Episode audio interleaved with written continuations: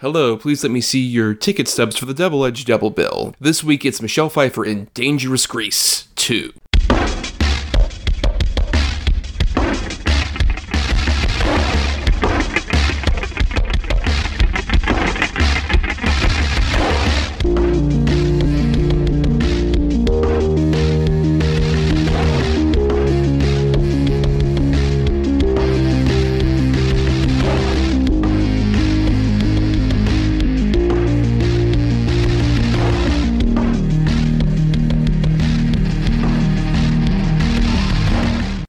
Week, Adam Thomas and Thomas Mariani will come to the table to discuss the randomly selected yin and yang of a double feature. Then, both will have to pick a number between 1 and 10 in order to seal their fates for the next episode.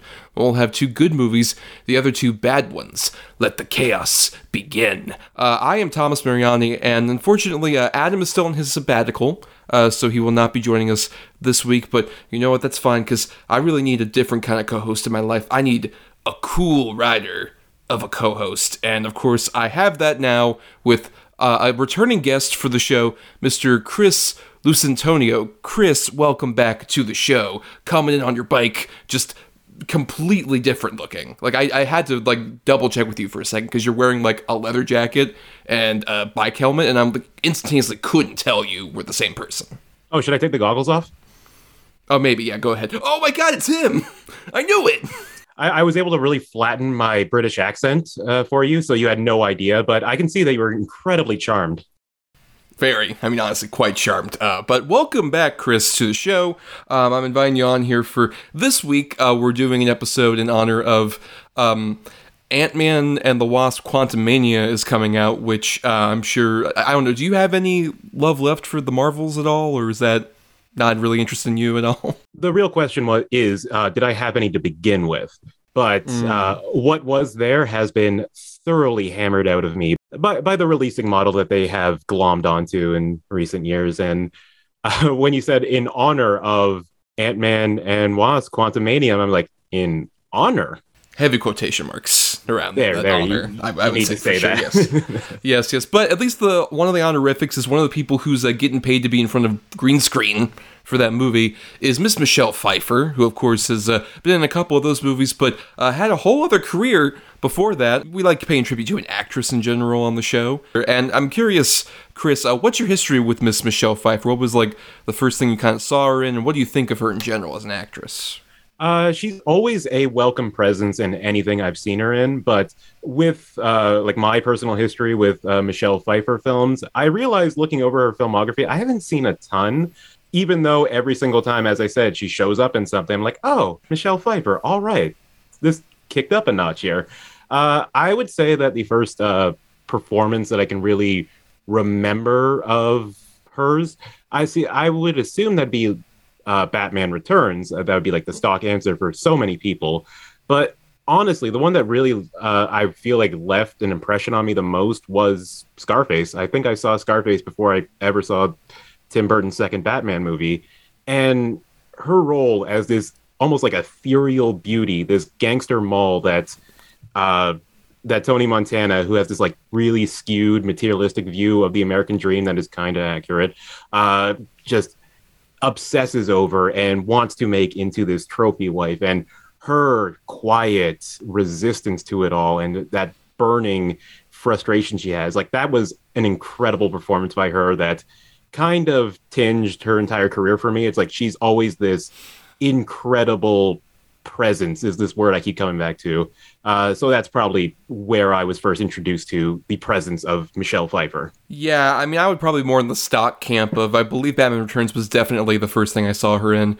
Um, introduced a lot of interesting things to me at a young age. Many people at a very young age. That that very bizarre, fascinating superhero movie that will never happen again.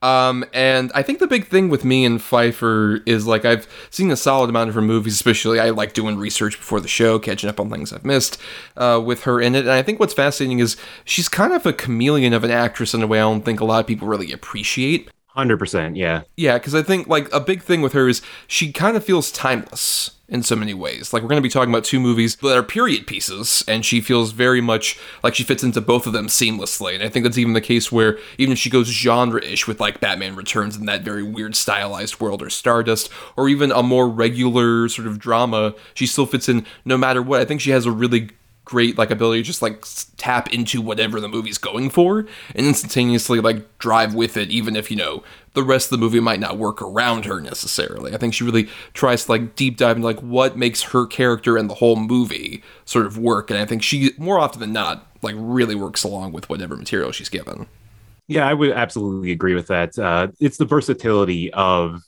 her her oeuvre. Like as you said, she can fit into almost any role and play. And I, she doesn't really have a type to play against, but you can slot her into almost any period, uh, any genre, any like really anything, and she can make it work. Even when the films themselves might let her down. Like I'm assuming I haven't seen it yet, and probably not won't, but I'm assuming that she is like uh, turning in incredible performances in the Ant Man and Wasp films, where people will probably say like she's the best of a rather dire state of blockbuster Marvel movies. Yeah, I at least have seen the, the last Ant Man and the Wasp, and I thought she was like pretty solid in that for what she was really given. The movie's kind of like about trying to find her necessarily, so she's not she doesn't have a huge role in it necessarily. But then again, even in like the what was it in Endgame, where she's in like one shot during like that big like funeral scene at the end, and she fits perfectly in with this like incredibly like long lasting series of all these different characters. Just like no, she fits in with everybody else. I think that's that's the big thing is that she's really able game for whatever. And it's a bummer that like I know part of it was like after a certain point, like of her heyday in the 80s and 90s, she kind of like drifted off for a bit in the 2000s, like right after like What Lies Beneath. And she said mm. herself that like she kind of took a break a bit, but also it feels like a bit of Hollywood sexism at the same time that kind of like prevented her from you know being able to take on those roles as she was you know an actress like into her 50s and 60s or whatever. But at the same time, she still is incredible, and she still like works so well even in like more recent movies. I think it's just if the roles are given to her and she also has the desire to even like pounce on these roles, I think she can still knock them out even if it's once again Ant-Man the Wasp or her and Michael Douglas are like, "Oh, we got to get through the quantum realm and we got to find whatever aliens are here, I guess." Uh they're you know, they both earn their checks in those movies, I would say.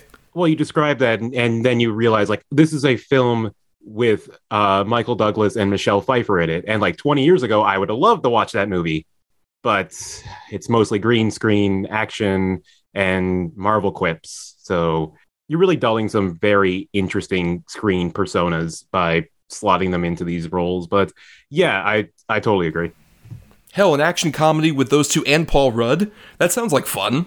Oh But- yeah, that that's like a huge box office hit of like 2003. right, exactly. Uh, but let's travel back uh, because we're discussing two films that uh, we ended up picking at the end of our last episode. Uh, we'll first be talking about our bad pick here, which is Grease 2, and then our good pick, which is Dangerous Liaisons. Uh, but first, let's go ahead and jump into Grease 2.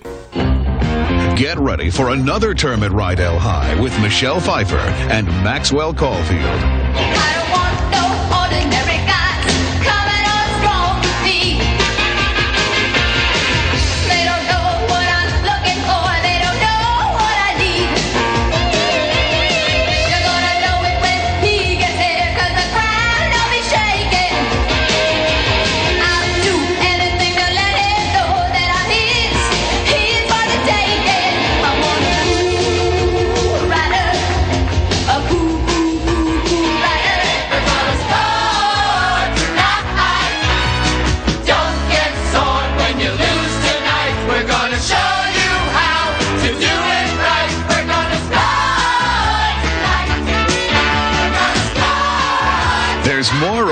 Romance and rock and roll in Grease 2. We're gonna ball.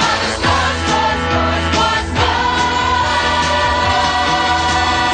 score. So Grease 2 came out uh, June 11th, 1982. Uh, a bit of a distance between it and the original Grease from 1978, which of course this is a sequel to. Before we even get into anything about Grease 2, I'm curious, Chris, do you have any history with the 1978 very popular film Grease? Well, no. Uh, my Okay.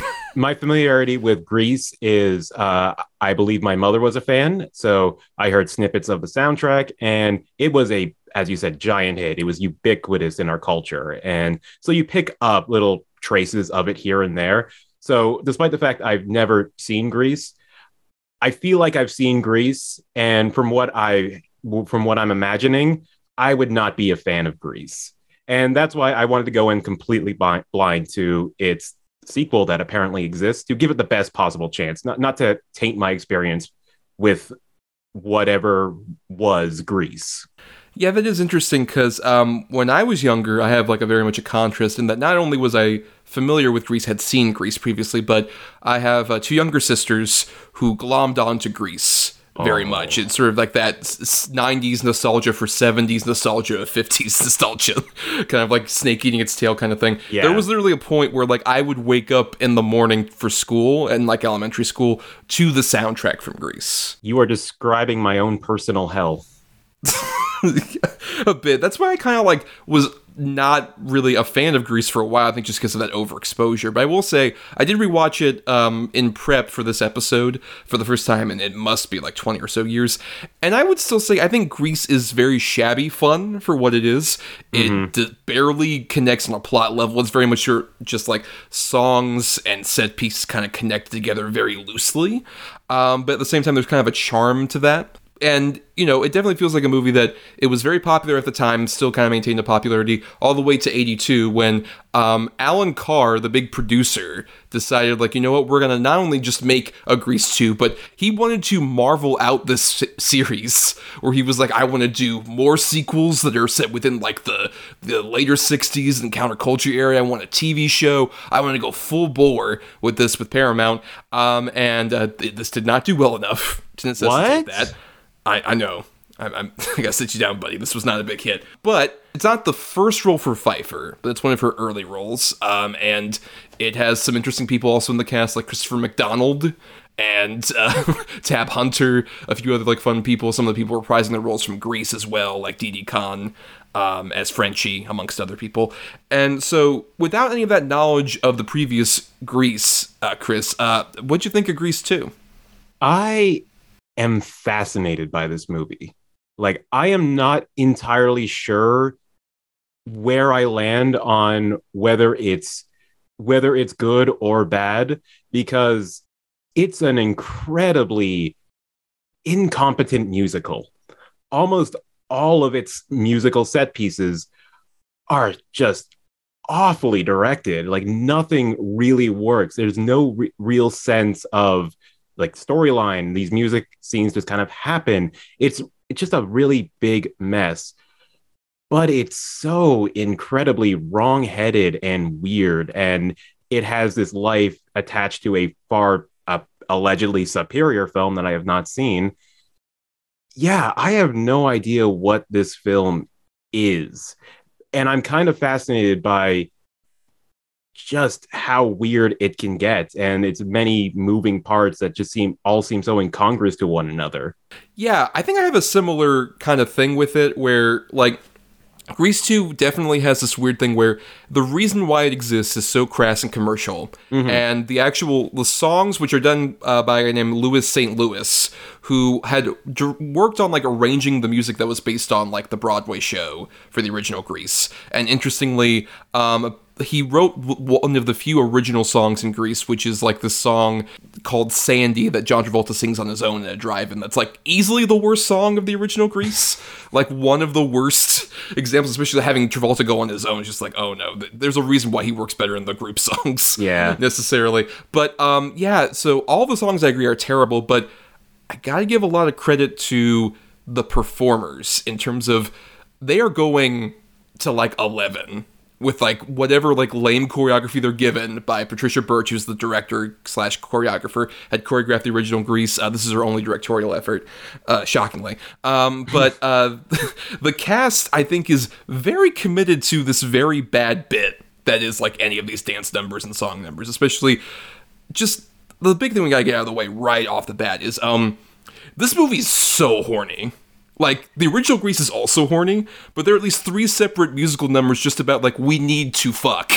No, yeah, it's it's turning the subtext of the first film into the text of the film. Like it these some of these songs are just explicitly about having sex and th- that that that that is trying to appeal to the same audience of the first one, which is this peachy keen teeny bopper kind of throwback to the 50s is again uh, the, the word I keep co- coming back to is wrong-headed. There's like who is this appealing to?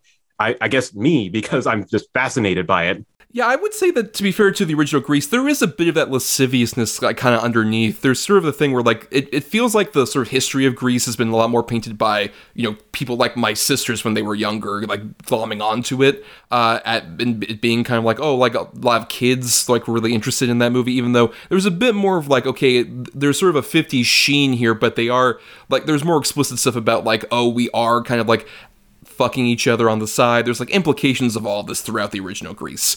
Um, but despite it's not very subtle in the original Grease, but by comparison to Grease 2, it is like, you know, a very subtle artistic piece about like sort of teenage sexuality. Versus here you've got like the song Score Tonight, which is done uh, at a bowling alley, the sexiest sport of all, of course, bowling, uh, where it's literally kids just singing like we're gonna score tonight, like multiple times over. That's the entire chorus.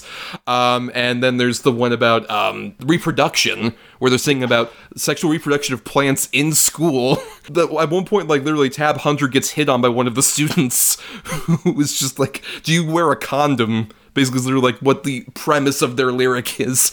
And then the um let's do it for our country where two kids are gonna fuck inside of like a bomb shelter.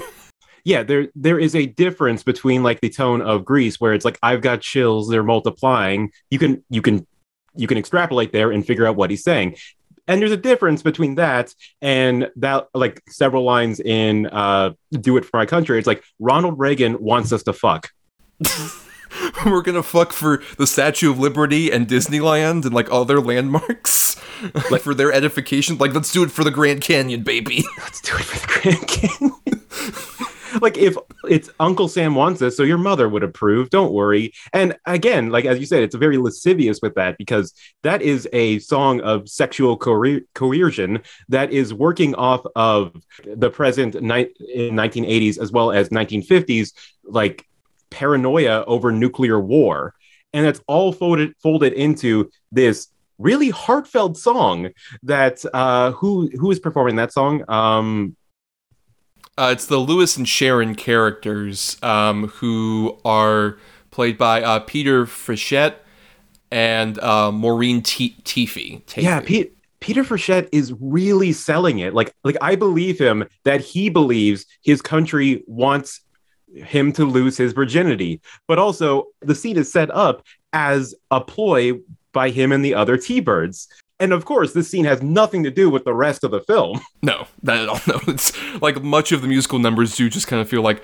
off and center. Which, once again, the original Grease, like not a very cohesive plot necessarily, but at least there's kind of like a flowing thing with like, okay, Sandy and Danny Zuko have like that trouble at the beginning where like they were were like off together for the summer, and then the conflict of like, oh, we got to present ourselves in front of each other differently, um, as opposed to this movie kind of tries to do a gender bent version of this, where you got like um, the Michelle Pfeiffer's character of Stephanie, who is the leader of the Pink Ladies, who in this case is like kind of like the tough girl who's like living her life, and then Maxwell Caulfield comes in as Michael, who's the dorky dude, even though this motherfucker looks like Brad Pitt.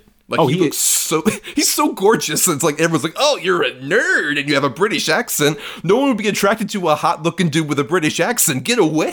No, no, he could he could pose for Tiger Beat like the same day of a shoot for Grease 2. Like I'm not buying that he is an outcast. I don't know. He wears sweater vests. That's pretty uncool. I don't know if anyone would be around him with a sweater vest on. Yeah, it's the 1950s into 60s. They're all dressed like dorks. It's okay.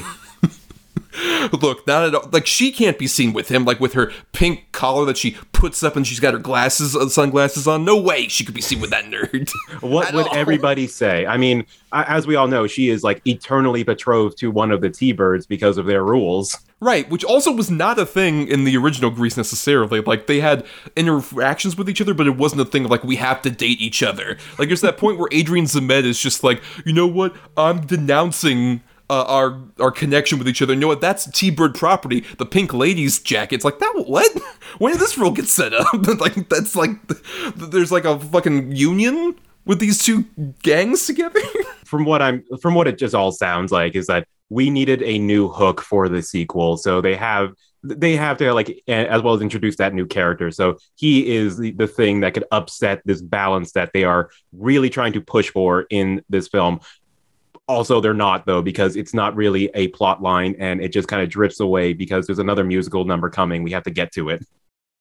Yeah, and also they get Adrian Zmed, who, by the way, played the role of Danny Zuko on Broadway. So they literally have to feel like, we can't get Travolta back, so let's have you, Broadway Danny Zuko, come in and just fill in that role. It feels also a lot like that, which is how the different characters kind of like proximities for what came before. But at the same time, Zmed's very committed to being like the sort of tough guy part. My favorite of the T-Birds, though, is Christopher McDonald, who people out there might know as Shooter McGavin one of my favorite character actors out there, is so committed to being like the tall doofus dude. just just a consummate clown of the group that has like some of the best lines and it and it fills that one great grease thing that I know of where like there is absolutely no way that that is a high school student. Look at the lines in his face.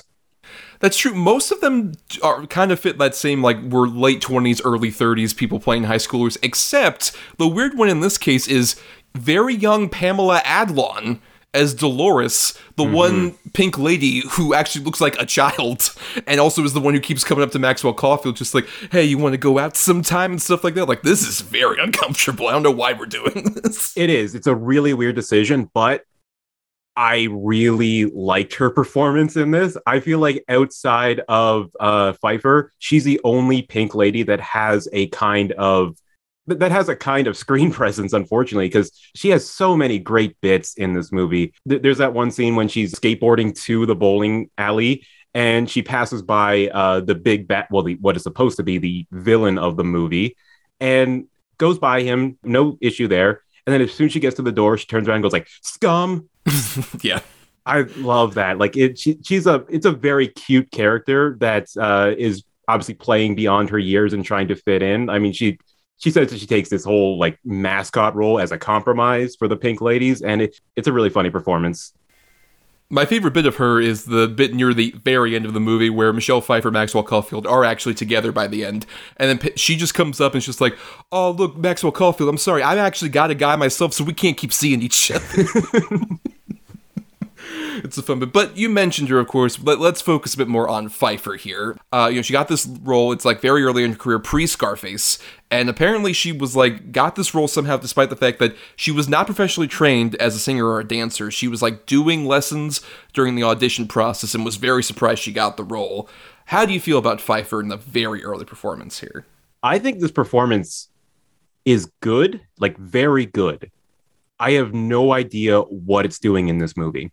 Like she has an incredible, like, well, not incredible, like a very engaging arc to this uh to Grease too, where she's like locked into this weird like relationship with the T-Birds and she seems so blasé about th- this whole organization they have and wants this w- what she thinks to be this perfection of her like desires which is this cool rider character that she wants and when she gets it there's a moments it's all pushed by michelle pfeiffer's acting where she's like conflicted about it while she is gradually falling in love with michael carrington maxwell caulfield's character. And it's such a like a weirdly grounded performance that feels like a like run of the mill like high school girl discovering like real love for the first time which is fantastic. And she again she has presence. Like you can tell like from the get-go as like, one of her first roles she has star power. No matter what uh, grease 2 did at the box office she was going to be fine because people were going to notice her in this role. But when everybody else is playing this parodic archetype of 1950s youth culture or rather like a parody of a parody of the grease roles that are they're trying to slot them into she sticks out like so well and then so badly because it does it feels like she's off in her own movie Yeah, to the degree that during her great song "Cool Rider," uh, which is not a very well written song, but she really sells it once again with whatever limited choreography she has. Where there's a point where she's like doing some chicken bucks with like her her arms and stuff like that. It doesn't matter because she looks instantaneously still like very cool and very much like she's just in that ecstasy of just like this is my fantasy of what I want out of a man. And like as she's dancing, there's that point where like she leaves the auditorium where she starts dancing and then into the school, and no one pays attention to her. Like to the degree that like as the song is ending, it's uh, Maxwell Caulfield and I believe uh, Peter Frechette are talking to each other about other bullshit. Like they don't even notice that she's leaving. She's like, so anyway, yo, can you write a paper for me? God. Uh, again, just uh, so many plot lines that go nowhere in this film. But that cool rider scene is interesting in like because it points to all the problems with this film. That it's not a greatly written song, but Pfeiffer sells it with her uh, singing performance as well as not necessarily her physical performance, but what she's able to do outside of the chore- choreography. You do really buy that it's like this weirdly longing song for a meatloaf character from like because it's like a bat out of hell song honestly but this sequence is shot terribly for a musical like it's for each of the three verses it's close up on michelle pfeiffer's face uh, talking to maxwell caulfield then the second verse her climbing a ladder and then the third verse as you said like chicken balking dancing in an abandoned room. Like this is a terrible set piece for your movie that is supposed to be like it's supposed to explain her entire character and her whole arc of like what she wants and her like emotional side. And it's completely let down by this bland uninteresting direction. But at the same time, I do appreciate what she's able to do within even like that bad direction, bad choreography, like the ladder thing, where there's a point where like she literally gets up on the ladder, climbs up, and then sits like the top of it to like really intimate like the sexuality that she's actually trying to like portray about like what she wants out of a man, and then g- slides down the ladder pretty seamlessly in a way where I'm just like, oh wow, I can't believe you actually just like didn't fall on your face based on this incredibly dangerous choreography of like, yeah, climb the ladder, Michelle, and then like kind of go down a few steps, but like land in a cool way. It's like you were gonna like destroy her feet if she'd like landed in the wrong place. Oh, But yeah, she that- like makes it look cool. And that was like a balkety set ladder that could easily have fell, fallen over. Like they're, they're putting the potential future star Michelle Pfeiffer's life in their hands, and I don't think I trust the director of Grease 2 with that. Not necessarily, no. But she has this weird sincerity to her entire character about kind of mm-hmm. like completely dismantling what the idea of like the T-Birds and the Pink Ladies are, which for the record, if this was meant to continue like a big franchise, that feels like a bad step. which is like, man, this is all bullshit, right? That we're doing this. Like, hey, what are you talking about? T-Birds and Pink Ladies, everything, come on. All leading up to like the talent show, which is like the big thing, like everybody's kind of leading toward a bunch of musical numbers happen there. And I will also say, even though it's a, it leads into like a really dumb like fantasy sequence, the bit where like she's performing at the talent show, but then like she's overcome with grief about the potential death of like her dream guy, and she's just like coming down the stairs and then like looks off into the distance like she's got PTSD. It's a genuinely effective moment once again for a dumb movie where it cuts to like her having a fantasy sequence with like her dream guy in like weird white heaven and bullshit like that. It's so dumb, but she's selling it as much Yeah. as she possibly can. which is just all the more like inexplicable like why are like i i get it it's your first starring role so yeah you have to bring everything but you outclass everything else in this movie in that one sequence of her breaking off from that uh girl for every season song which is just god like most of the talent show songs are incredibly forgettable. She just becomes like michelle pfeiffer in that one small segment only to be undercut by that weird fantasy sequence that is shot in the grayest, haziest version of heaven I've ever seen in my life. You can't make out shit in that. Yeah, I think it's also not helped obviously by just the fact that as great as Pfeiffer is, you have to be convinced that she would fall for Caulfield, who in this movie is playing like the most stereotypical sort of like nerd possible with once again like the British accent and the good looks, but still like there's no real chemistry between the two of them. Not at all. Like there's that bit where he talks, but she's like, uh, "Have you read the latest Superman comic?" And she's like, uh, "Not in the last five minutes or whatever." And it's like that feels like more accurate display of like what their relationship would be. Like not this like, "Oh, you're a secret nerd who like I kind of have feelings for, but I really have feelings for my cool rider." Oh wait, you're one and the same. Uh, looks like I got two for one price or whatever by the end of it. No, It's like- vi- that you you don't believe there's necessarily chemistry at all in this. Not at all. Like Michelle Pfeiffer, presence. Maxwell Caulfield, he blends into the backdrop. He is he, he's always kind of from what I've seen him in, he's always kind of been a wooden actor. And here he's given he's given more substantial things to do, but in everything, it's just maybe it's the fault of the writing, but there is no there's nothing charming here other than his charming boyish good looks. And the fact that you have this the Stephanie character who is being very like as i'm saying like very interesting with her whole arc.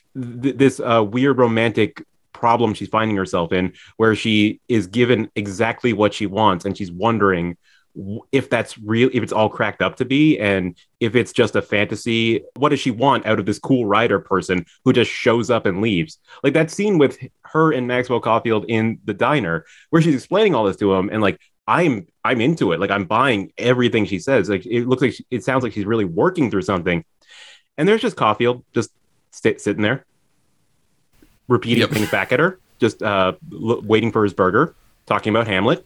scintillating chemistry though the two of them just you can instantly tell they're gonna fall in love at that luau that happens later She has more chemistry with Adrian Zmed because I believe that at one point there was a relationship there that that went wrong because of the T-Bird Pink Lady thing and their whole weird bond. Like this launched the career of Michelle Pfeiffer to a degree, and I would feel like she would not be like embarrassed to bring it up again. Caulfield, like this might be all he got. Yeah I, I- i'd probably say if anything he has more chemistry with frenchie which is a really weird thing where like she was one of the pink ladies in the original movie and they just guess like she's the one who they could get to come back. And she explains just like oh yeah i'm trying to uh, get uh, all my credits together so i can uh, get get out of here or whatever after i dropped out for beauty school. She's one of many weird characters who come back. Like you have like the principal uh, eve arden or sid caesar as the coach eddie deezen voice of Mandark coming back. Um, Yeah. as like one of the side people. Even the villain who you're talking about, Leo, is Dennis Stewart, who was the villain of the original movie and had like the big drag race with John Travolta. So it's just like, dude, are you just hanging around this fucking high school trying to like race kids from like cars to motorcycles? Like, get a fucking life. What are you doing? Yeah, like you're just you're just picking beefs with like the next generation of T-Bird. Like congratulations, you you drove your motor- motorcycle around a bunch of high schoolers. Uh you you got any plans outside of that? Um how are you supporting yourself, sir? Oh yeah, but I mean, is is there anything else to say about Grease Two for you? Any final thoughts about Grease Two, there, Chris? I feel like there's going to be a point sometime in the future where just like a light clicks on my brain. It's like Grease 2 kind of slaps. Sorry to break the trend here, but like Grease 2 kind of slaps. Not there yet. I can see it coming maybe, but yeah, I was just really intrigued by this. And like many of the problems come from direction and the song choices and its like attachment to Grease because I have no nostalgia for that. And the fact that even there was a sequel produced is just baffling to me. And I'm responding to what you said that it's a much hornier version of Grease, and that's fascinating to me. So yeah, I'm just I'm just kind of intrigued by it. Like there's a phrase that I like to use called a watch it, W H A T C H I T, uh, where you kind of have to just like let it wash over you. It's like what is what is anything? What are the decisions behind most of what I'm watching here?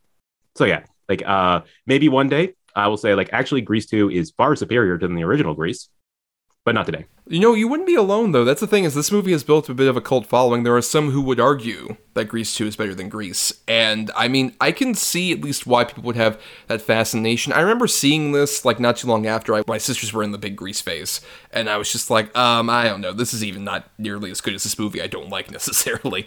But like going back to it, I find it I, I agree, very fascinating. Just as like a weird cultural object.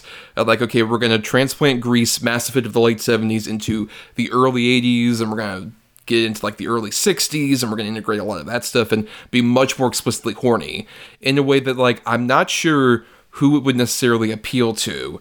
Yet at the same time, I am deeply intrigued by it. I think, despite the fact that I don't think any of the songs are very good, and I No. don't think the direction or the choreography is that great, it's really on the entire cast who is committing to the various odd bits, and particularly being just as like crazy and insane as they possibly can be during the musical numbers, except for Pfeiffer, who was way more committed to just being a genuinely like interesting, introspective high schooler, kind of like going through a lot of shit about like who does she, what does she want out of life, and who does she want in a partner, and all these other fascinating things that, like, I agree with you. It's a weird gumbo. It's a weird stew. That like there's a lot of different ingredients in there, but at the same time, like I can't help but commit to eating the whole bowl of that soup, no matter how weird it tastes. I mean, I definitely agree with you. I think like uh, it is definitely one that you has to wash over you. Yeah, yeah. As like as a deeply cynical cash-in sequel to a cultural phenomenon, this could have been a lot worse and a lot more forgettable. And the fact that I even remember bits and some parts of songs and even character names to me, like as someone who has no context for Grease, is kind of impressing me. Yes, uh, but we have a whole other feature to talk about here. Let's get into our good feature, Dangerous Liaisons. I've always known I was born to dominate your sex and avenge my own. Is there anything I could do to help? Come back when you've succeeded with Madame de Tourvel, Yes. and I will offer you a reward. My love. I have this appalling reputation. Yes, I have been warned about you. What is true of most men is doubly so of him. I. Love what you mean? You promised yes, not to of speak course, of it. I understand, but I must know. I can't. I want the excitement of watching her betray everything that's most important to her. I love you so much. Why do you suppose we only feel compelled to chase the ones who run away? Immaturity. So, Dangerous Liaisons came out uh, December 16th, 1988, uh, from director Stephen Frears and writer Christopher Hampton, uh, which was based on his play that in turn was based on the 1782 novel. This was a movie that uh, Adam had picked this. He sent me his picks, uh, even in his sabbatical, and I had always heard about this movie but never seen it. And it's very interesting, especially um, if any of you are fans of Cruel Intentions out there. Uh, this is the basis for Cruel Intentions, uh, in which we follow uh, two folks in uh, 18th century France uh, who are played by uh, Glenn Close and John Malkovich, who are highly aristocratic, have a lot of money, very bored. So they decide in their boredom, uh, hey, let's fuck with some people and let's do some like weird kinky sex shit, um, and do very like just mainly to destroy their lives. And that's in, ends up encompassing both a young woman played by Uma Thurman and the wife of a nobleman who's off uh, in Congress, uh, played by Michelle Pfeiffer, and some other people pop up here, including Peter Capaldi and the very young Keanu Reeves. We'll get into all of it. It's a very interesting uh, movie, but I'm curious, uh, Chris, did you have any relationship with Dangerous Liaisons before I tasked you to watch it for the show? Uh, yes, I had seen this film before. I can't remember exactly when. It was in one of those periods when, like, probably in like uh, a height of Marvel releasing. Not to bring them up again, but m- like the the thought occurred to me. It's like, man, they used to make movies for adults about adult things, and Dangerous Liaisons. Like, I had not seen it at the time. It's like this feels like a movie for adults. Like, bear in mind, I'm like 22 saying this, but so it's a, like me, a totally grown up big boy. I, I so it, it was just a it was just like a curiosity because I I had known Stephen Frears uh, his work and I've been interested in a lot of it and this just felt like a like a big film for big performances. And so I thought like I would give it a shot. And what yeah it, I was just kind of bowled over by it. Um so many great performances in this film. Like this is one of my favorite Malkovich performances. Uh her him and Glenn Close their their weird kinky duel that they have each other that's all born onto these just, just very innocent and virtuous uh, other members of the aristocracy that are just just getting sucked into these two people's depravity. It's a really great stage uh, adaptation or adaptation of a stage play rather, and it's a really tight psychosexual thriller. Yeah, um, like I said, this is the first time I'd seen it, and uh, this movie is incredibly entertaining. I think that's Mm-hmm. that's the weird thing. It's like I agree with you that it's very much like it's a movie for adults, but at the same time, it's definitely a movie where I'm watching it, and even though I'm by myself watching it um, on my TV, at the same time, just like, oh shit. Oh no! Oh, this is happening now! Oh, this is crazy! I can't believe it! Like this feels like a movie that would be great with like an audience who would encompass adults, but at the same time, it kind of gives you that entertaining thrill of just like this the weird sort of like sexual thriller that we also don't get a lot of now. Just given you know a lot of the desexualization of Hollywood, that's a huge de- Twitter discourse that's Yep. going on and rages for months on end. Uh, but when you see a movie like this, you can kind of see it because, like, with the John Malkovich and Glenn Close characters, the big thing is just that, like, they're doing this back and forth because Close is tempting. Just like, if you can prove to me that you will take uh, Michelle Pfeiffer, who's this noble woman who does not go for any of our depravities, and sink her down to our level and prove it to me in writing, I'll fuck the shit out of you. And he's just like, challenge accepted. And like that, just the fact that like it goes on like a wager, like this is like the two fucking brothers from trading places, like it's over a dollar kind of bullshit, is like, is so fascinating to me. And I think like the chemistry off of Close and Malkovich, there is a sexuality there, but there's also so much inherent depravity where especially just consider like close obviously i've seen her in like other things and i can see her being a sexual being at some point malkovich is like so a slimy weirdo dude who I would never imagine being sexual, but it works for this movie. Like when he says to Michelle Pfeiffer at one point, like, I adore you. And even the music is like incredibly terrifying, like it's a horror movie, where it's just like him giving you a compliment of some kind of like big expression of love is a danger. Don't go there. No, this is bad. Exactly, because it's a, it's such a calculating performance. It's a sinister kind of aristocrat who is like absolutely bored with the pleasures of life, like who can probably only really get hard if he knows that it's fucking with somebody else. Like the the and it's just it's as you said so slimy, so manipulative, even to the point where uh it might be to the detriment of the third act where his late uh, in film turn after the love of Michelle Pfeiffer's character de Tourvel has like put him onto a new path. It's still just he's just way too committed to that sliminess of the earlier scenes where it, it's a hard sell, and Malkovich uh, does his best. But yeah, it's it's it, uh, it, like slimy is the word I keep coming back to. Like you really nailed it with that one. and then at the same time, like you can still see why, like at least a Pfeiffer would be curious about him because he just feels so different from her life, where she is like very like noble and doesn't have any kind of like awful pursuits, but he follows her like a fucking shark. Like that's my favorite shot of this movie is the bit where like she's walking down like in the garden and he's like following her and he like swoops between like the shot of her and it's just like he's literally like a predator circling his prey, but at the same time like you can see why at least Pfeiffer has like a fascination. It's just like this is so different. This is so odd for me. Like he's giving me something completely different in my life. Meanwhile, it's Malkovich being just like, I love you with a fiery passion. it's like, no, he's No. a shark. Get away from him.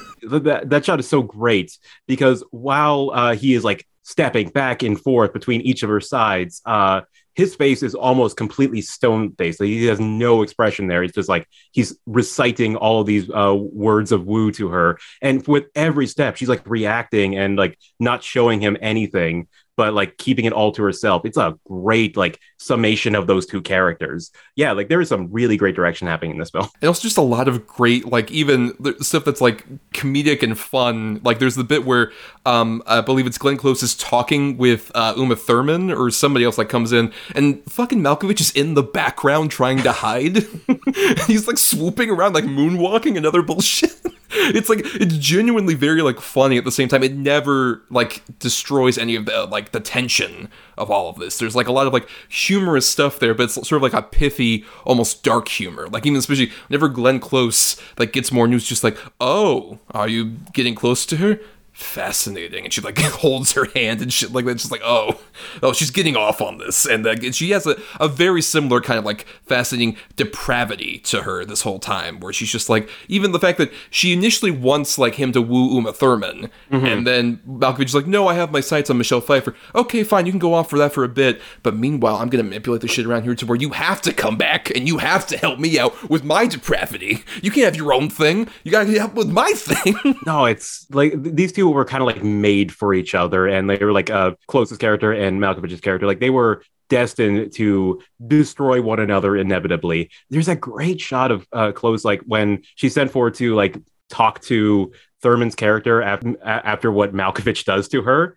And she steps out of her carriage and she has this big, evil, like the Grinch kind of smile on her. And then it drops immediately when she sees uh like Thurman's mother, uh, well, Char- Thurman's character's mother running towards her and she's like all sympathetic. It's like these two faced bastard. Yeah, considering like Uma Thurman has just been like violated horribly by Yes. Malkovich. It's upsetting. And um she like responds to that with just like, no, dear, this is a good thing. He can teach you so much. These two people are just fucking monsters. I can't believe it. But at the same time, they're such compelling monsters. I have to keep watching. to, to the point, uh, which we'll, uh, I guess we'll like move into now about like the other like performances in the film. Like when I first watched Dangerous Liaisons, like I was captivated by Malkovich and Glenn Close and didn't really think much about uh, Thurman, Pfeiffer's, even Reeves's uh, performances, like as uh, in their supporting roles.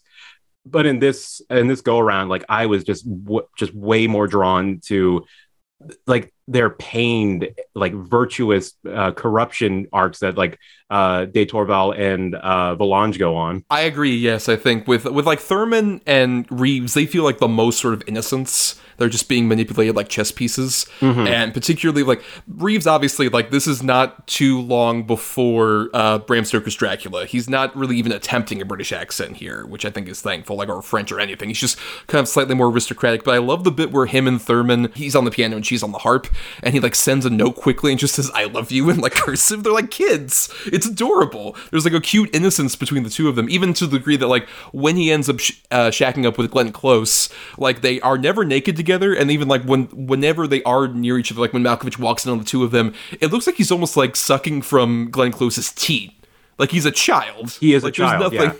There, there's nothing at all like even sexual often like even the look that he has when he's just like standing on top of Glenn Close both clothed and Malkovich is like oh and to find you here too he's just like uh uh I should go see Ted. I'm gonna leave. Like he's so like completely guilty over it. Like both him and Thurman I think do a really great job of playing the innocence there. And then Pfeiffer I mean, we should probably talk about kind of a thankless role in theory for her. Where, Like she's playing this woman who could just be like, "Oh, I'm uh, another innocent who's corrupted," and I'm just like a. She's like very prim and proper, and even she just lets out a bit of detail about like, "Oh yeah, I've heard about you, uh, Malkovich. I, I'm aware of all of your like trifles and tribulations, but." I really believe her sort of descent that she goes on here, where it's like a corruption that like is not at all from her just being sexual. She feels like she's kind of like awakening and opening up herself about like what she could be as a person, and she thinks that Malkovich can have that. And then when Malkovich does the whole like it's beyond my control bit, it is devastating to see her just crumble like that. It's so heartbreaking, and you feel like it's not just oh a woman was doomed by a man and it's like very like one dimensional. It's like no, there's a lot of dimension there to like her like discovering herself and then breaking apart. There's a real tragedy that feels palpable to her. No, yeah, because uh, it's it's really illustrating that um, w- what what Malkovich and Glenn Close have been doing throughout this entire film is like playing with these people's lives and not and that's like the first kind of instance of like there are serious kind of like emotional consequences to toying with someone's emotions for like for months and months on end. It's like that whole breakdown scene between her and Malkovich, like as you said, it's heartbreaking because like there was no on her end, there was no like sense of abandoning her like uh, morals or anything. She was just uh, like there was a, a new desire and love awakening in her for this Malkovich character, despite all that she's been told, and it it breaks her heart to know that everything she gave up, like her virtue, her reputation for him, is just thrown back in her face, and like the the way that she like struggles to deal with that, it's like again that that presence of Pfeiffer, it just sells it all. Yeah, like I, I love that performance of her, and I'm like ashamed that I didn't see it like the first time around when I watched Dangerous Liaisons, but when you have Close and Malkovich just going so big with their two performances, and Pfeiffer's not is not doesn't get to do that kind of big sweeping character. It's a it's a more like like as I kind of gravitated towards in Grease 2, a more grounded and emotionally sincere performance, and it it just really works here. it really sells like the tragedy that's going on with this whole thing. Like her and Thurman especially, I think both sell the fact that just like they they're losing so much because of these like little games these people are playing. What feels to them like, oh, this is just us like moving chess pieces around and like looking at each other erotically. Meanwhile, those chess pieces have feelings mm-hmm. and emotions, and you're totally fucking with them this whole time. And it, it feels like there's like really the two of them sell beautifully. Just the fact that there are consequences to these actions that like they don't even consider. Like I agree with you that I think the biggest pill that I would have to swallow is that Malkovich has any kind of like regret about what he's done after like that big scene. Just like I don't know, this feels like you're you're kind of embarrassed of your kink now. Like I don't know, you were pretty big on this. You had a huge erection this whole time, and now you're just like finally realizing, just like oh maybe this was a bad thing. Like I don't know if I would believe that necessarily. That, but at the same time, I do really like like as it gets to the actual duel between him and Reeves, and eventually like his basic suicide by Reeves' blade. Um, how like that one that final line is so good about just like Keanu Reeves saying like, "Oh, I I don't think you got to admit that like I'm gonna take this with a grain of salt." Basically, and he says just like, "Well, that's true. I mean, because your intentions were pure the entire time." Not something anyone could say about me at all, and then dies instantaneously. Like I get at least somebody having that kind of like realization and epiphany on their deathbed, just like, oh yeah, I was a dick. Bye. Like, It's oh, just like my my entire run of of uh, the higher echelons of society has just been just been like a negative effect on everybody. Like i am i am a cad. I am a rakish asshole and i have to now die with that. Um but it's just a it's just like a a positive and negative of Malkovich's like whole approach to acting is that he's incredibly calculated. Like every single decision he makes, it feels like uh, it was labored over for weeks on end, and it, it plays really well in like the first uh, like two thirds of this film when he has to be this like manipulating uh, Machiavellian kind of sexual deviant. But in that third act, w- during that duel, I'm way more convinced that he was more invested in giving Reeves the letters of uh, Close's character to ruin her reputation. And like, oh yeah, and, and if you can, like, um, go, tell her that I I really did care for her. Anyway, bleh. Which I do even love the fact that when Reeves goes over to tell Pfeiffer, she's just like, just fucking stop. I don't care. I'm dying here of a broken heart. Fuck that dude. I'm out of here. And just like she dies there. But yeah, leading up to like the finale of this movie with Close, like going to her opera box and everybody booing her after those letters have been released. And then her going full, just like, oh, I'm taking off all this makeup. And just like that shot on close like the final closing shot her just taking off all that makeup is beautiful. And i think sums up so well because like you at least see with close that it feels like and she kind of hints at this with dialogue and stuff that like this is much more a case of like with her it's very like plotted revenge against like the guy who uma thurman is betrothed to who used to be her lover. And it's much more like this thing about oh men have destroyed me so i'm gonna have some power finally in my life. And even if that means i gotta horribly destroy women in my wake i don't care. I'm finally gonna have some kind of power in this scenario. Um, even though she's horribly cruel and still deserves that fate at the same time there's that smidge more of empathy you kind of have it's just like that was just her trying to get power in some way uh, even though she did it in a horrible monstrous way and she deserved everything that came to her at the same time it's like oh I still feel a smidge bad. Not too bad, because fuck you, but damn, it's still harsh. yeah and it's it's played on like two levels there because uh there's that great line she has early on uh where it's like i i choose to dominate your sex and avenge my own when speaking to malkovich it's like yeah that's a perfect like summary of her whole character and what she's been doing with all of her influence in society. And in that final shot it's uh like there is that tinge of empathy there because like yeah you're no you're no longer protected but in the process of taking off all that makeup and by herself rather than have all her servants do it it's like you you start to realize like oh right the only reason why you were able to play chess with these people's emotions is because you are incredibly guarded in society. You have influence. You you have you have privilege that these other characters just don't. And they can't they can't see through your designs because they trust you as this this person who is on a higher rung of society. And having her remove all of these like indicators of that status it brings her back down to like almost a human level where in the entirety of the film she's a monster Right, yeah. I think he does a really good job with that. And, you know, just in terms of like some of the other stuff here, like Close was nominated along with Pfeiffer for Best Supporting Actress, and it was nominated for Best Score, or the Academy Awards, but it ended up winning adapted screenplay, art direction, and costume design. Those three very deserved. I think we haven't talked yeah. that much about how it looks and everything, but it's such a perfect recreation of like that kind of like right before the Revolution era France. And with the costumes and the art direction and everything, it just feels like it, it, it works for like the fact that it looks so authentic and like grand and massive. It makes their sort of like machinations, her and Clo- uh, Close and Malkovich's machinations work so wonderfully. We're just like, oh, we're in this big, opulent, beautiful place and wearing these elaborate, lovely outfits. God, we're so bored. Let's fuck with people so we can get hard-ons. Let's do that because this is so big and massive, and I, we're so small. Let's just fuck with the other smaller people. we we are surrounded by the laps of luxury and these in in these like historic buildings that have stood the test of time.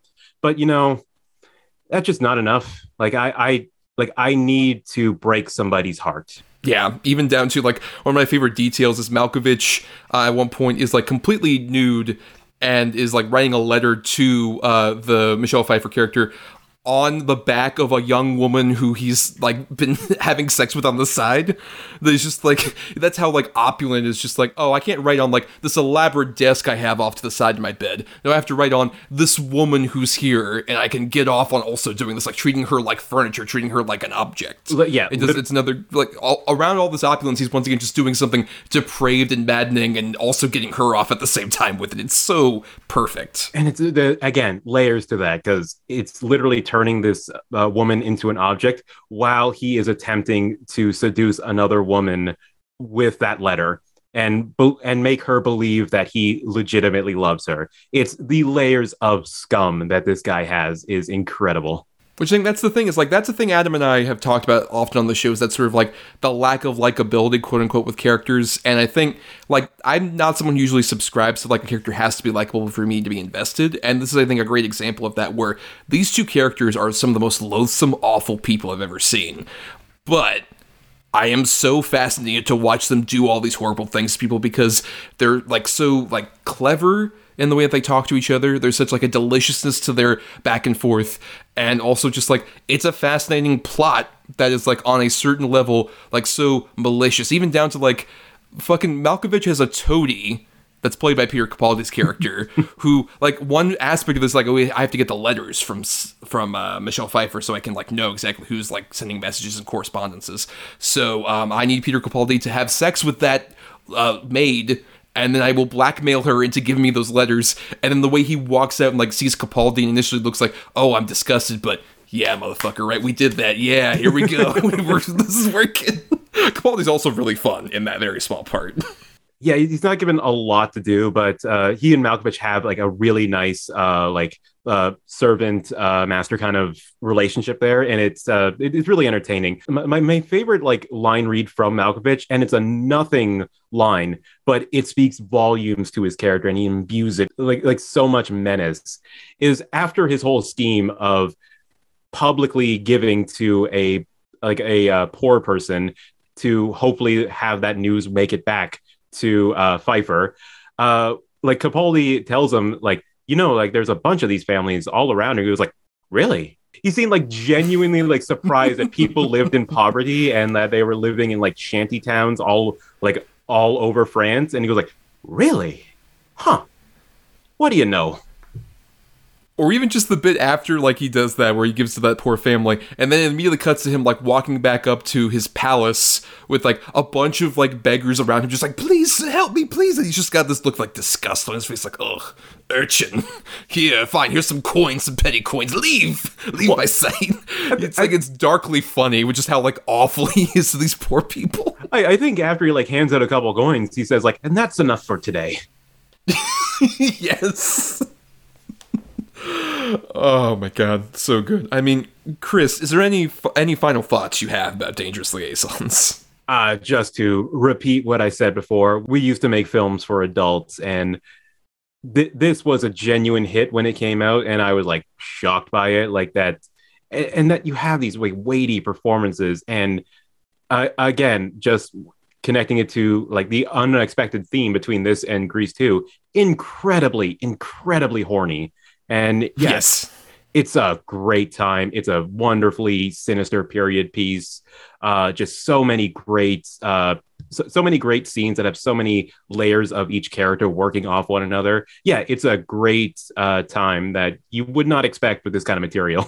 Yeah, I think that's the big thing. Is like I kind of avoided this when I was younger, just because like oh, it's a stuffy like costume drama thing. Whatever, I don't need to see that. Uh, but kind of like around this you know same '80s era as like an Amadeus and some of these other movies where they have the appearance of like a big costume drama, but they have like these adult weighty themes that are there at the same time that they're incredibly entertaining vibrant movies that are just like so fascinating and engrossing and as you mentioned like very sexual and horny in a way that feels like very nuanced and has like so many layers to it with all these different characters. It's just it's so amazing. I would definitely say if you were a fan of something like say recently the favorite uh, you should definitely seek this out. It has a very similar kind of like satiric vibe to it that I think really works uh, for that. Uh, but at the same time, yeah, it's, it's definitely one of those things we don't get a lot of uh, currently, like these kind of like psychosexual fascinating thrills that actually have like quality of sensuality to them.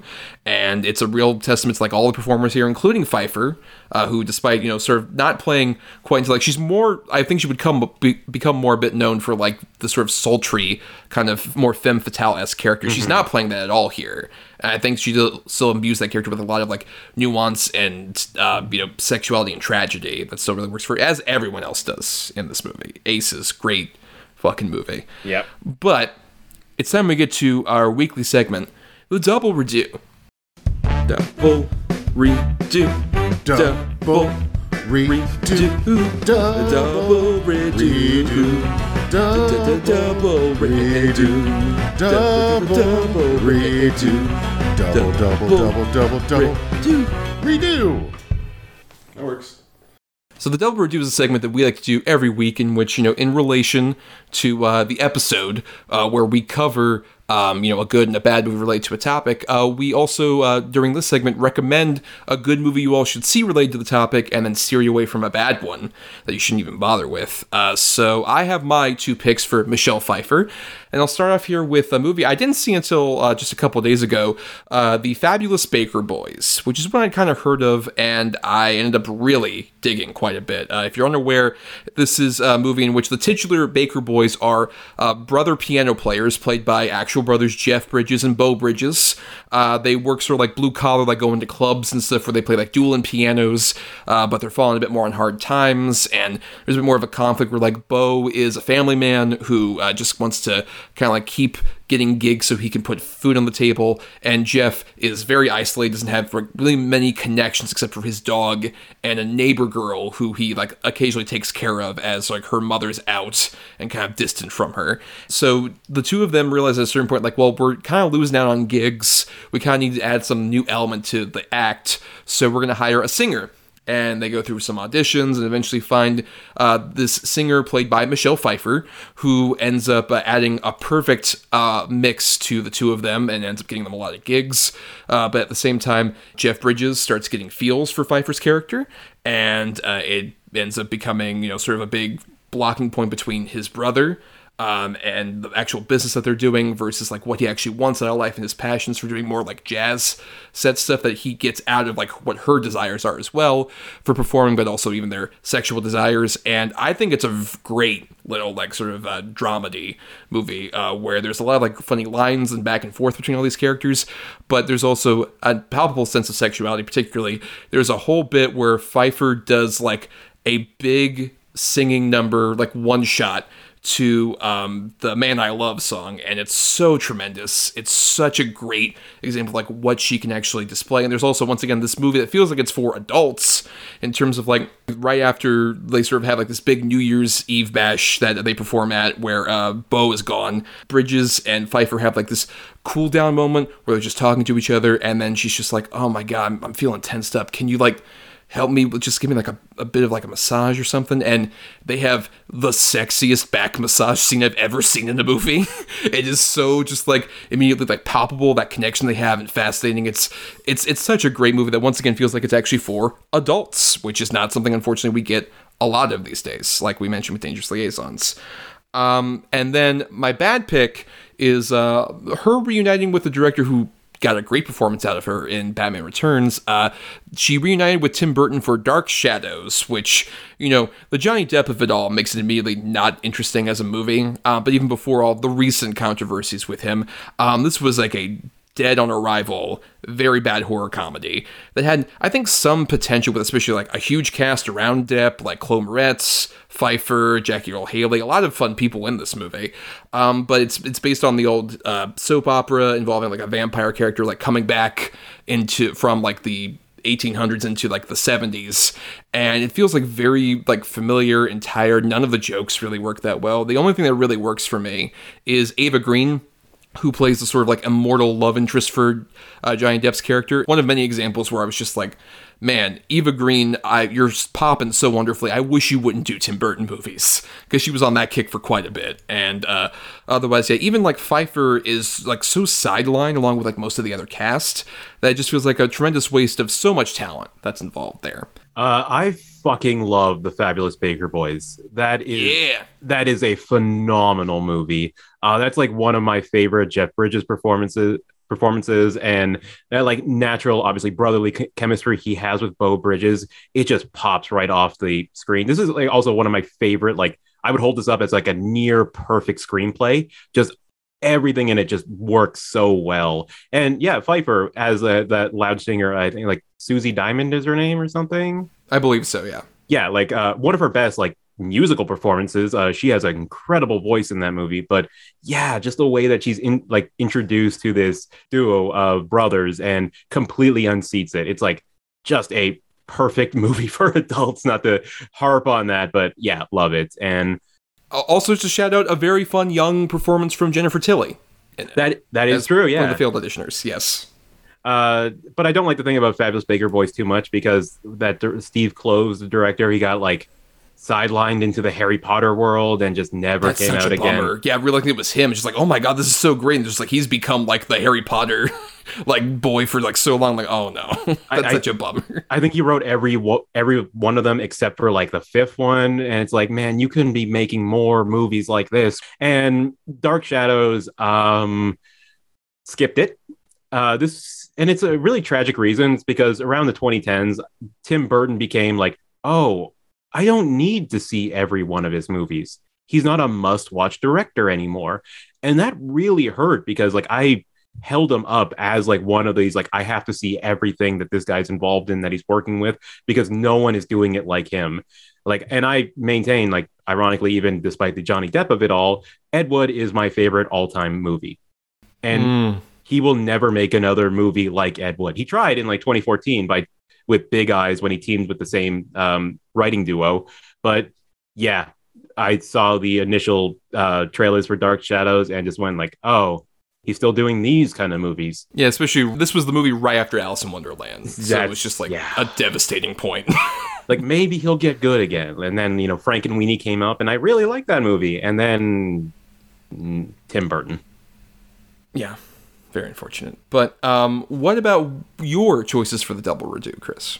Uh, so for my good pick, I chose a childhood staple of mine, The Prince of Egypt, the 1998 DreamWorks animated film, um, which is an adaptation of the Book of Exodus. What I was really drawn to it as a kid, like I didn't come from a religious household, and this film isn't necessarily like a secular retelling of that story. It is very much faith based and really explores these questions of like prophecy and maintaining faith despite uh, despite the trials and tribulations you're sent through what really brought me to this film and like to hold it on such a pedestal is like it is gorgeously animated. It is one it is probably the best film that DreamWorks animation ever made.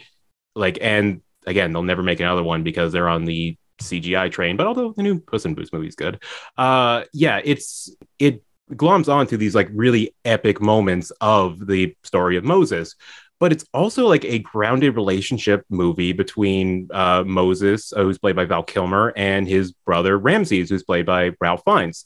And it just uses that as a jump jumping off point to be a really interesting exploration of the story that by making it into like a blockbuster movie that's rather than like you know a faith-based parable. It's a wonderfully animated film. It's gorgeous looking. Uh the musical numbers because you know 1998 m- animated movie had to have musical numbers. They're all really good. Like they stay they uh, hold up very well.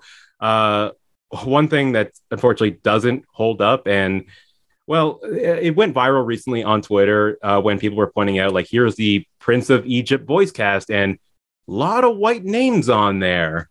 Like it's an all it's an all exclusively almost like exclusively white cast except for I believe uh except like Danny Glover and someone else on the cast. Um yeah, so I'm not going to defend that part and especially when you have someone like Jeff Goldblum and his voice coming out of a character drawn to be an Egyptian slave. The 1998 of it all is unfortunate, but yeah, I think it's a really solid animated epic that uh, I think holds up really well. And Pfeiffer, uh, she plays Moses' wife in the film, uh, Zipporah. And they have a real, like, they have a really great vocal chemistry, her and Kilmer. Uh, it's a really, like, a sweet relationship that's at the center of the movie. Well, not at the center, but, like, uh, it, on the margins of the movie. And unsurprisingly, uh, she does all her own own singing for the film, and it's great. Um, for my bad film, well, I picked I Am Sam from 2001. So this film, its legacy is summed up in the tropic as a punchline in Tropic Thunder. Uh, Robert Downey Jr. warning Ben Stiller never to go full R word. 2008 of it all. It's an incredibly mawkish, overly sentimental story of Sean uh, Sean Penn, who plays a man with intellectual disability, uh, Sam, and him trying to prove to prove to the court that he's able to keep his uh, precocious daughter, who's uh, played by Dakota Fanning, like he's he's he's a fit enough parent uh, for her, and it's just incredibly wrongheaded. It is understandably forgotten, uh, and just nothing really works in that film. Uh, Michelle Pfeiffer maybe kind of works as his uh, lawyer who's working pro bono to prove to herself that she has like still has an emotional core despite working through the legal system and being gradually uh, estranged from her son as a single parent. And she gives a, I would say, decent performance. Like she's the best thing in this movie when she's not being suffocated by the large swinging performance of Sean Penn. But I feel like she's phoning in from a different movie entirely. Yeah, uh, not a great film. Uh, aged very poorly, as you would expect. Um, and probably the most offensive thing about the movie is that it has a soundtrack exclusively of bad Beatles covers. Yeah, it, I Am Sam is terrible. Yeah, uh, I have seen both of yours. Um, I Prince of Egypt is definitely one that like I think I respect it more than necessarily love it. I think I would say of the various attempts both at Disney and at DreamWorks that Katzenberg kind of made to piggyback on like I want to do another Beauty and the Beast where I get an animated movie nominated for Best Picture kind of deals. Uh, mm-hmm. This is certainly the best of them. I would say it's no Pocahontas um, in that regard. I, I, think the animation looks gorgeous, but I don't know if it's the one I sort of invest in of this kind of version of the story. I honestly prefer, say, like the original Ten Commandments, even with all the problematic elements of that movie as well.